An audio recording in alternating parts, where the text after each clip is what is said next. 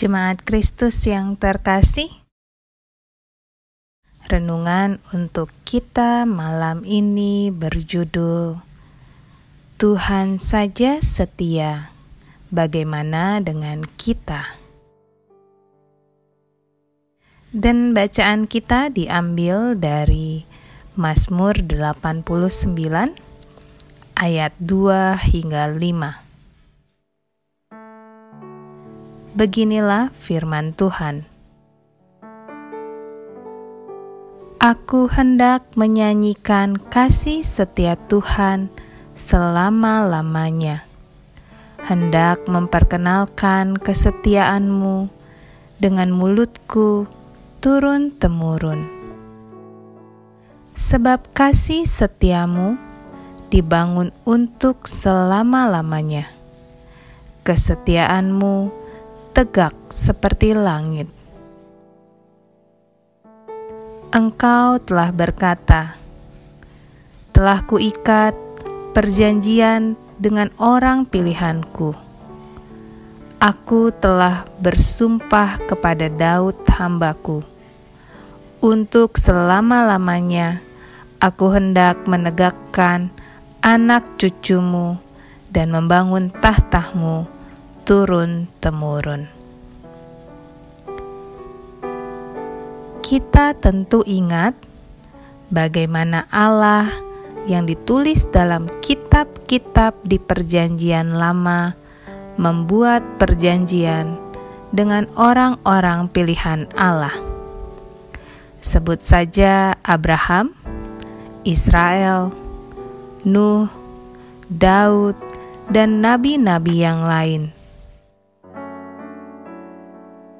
Dari semua perjanjian itu, Allah menunjukkan kesetiaannya dan janji yang membawa setiap orang pilihan Allah mendapatkan kehidupan yang lebih baik dan terarah.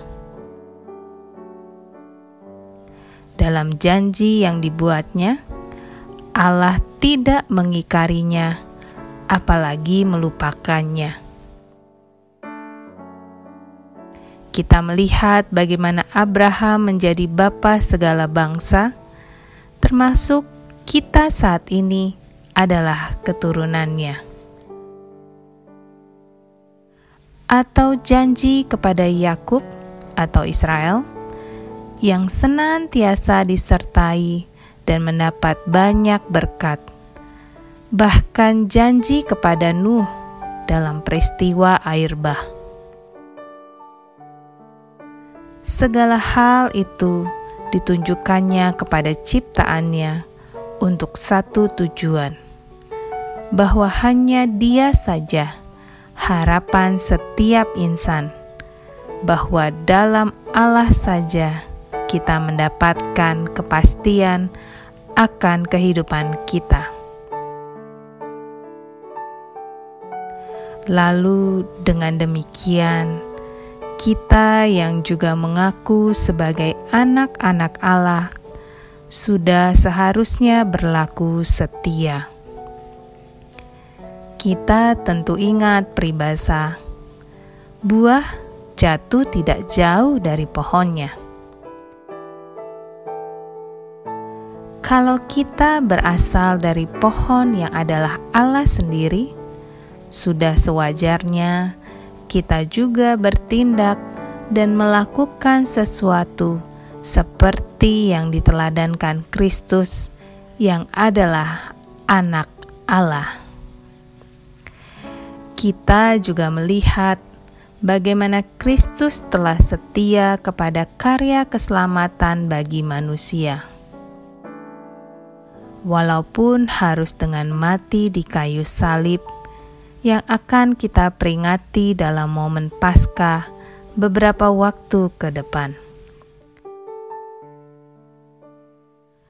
Marilah kita belajar untuk menjadi pribadi yang setia, seperti yang dilakukan Allah kepada kita.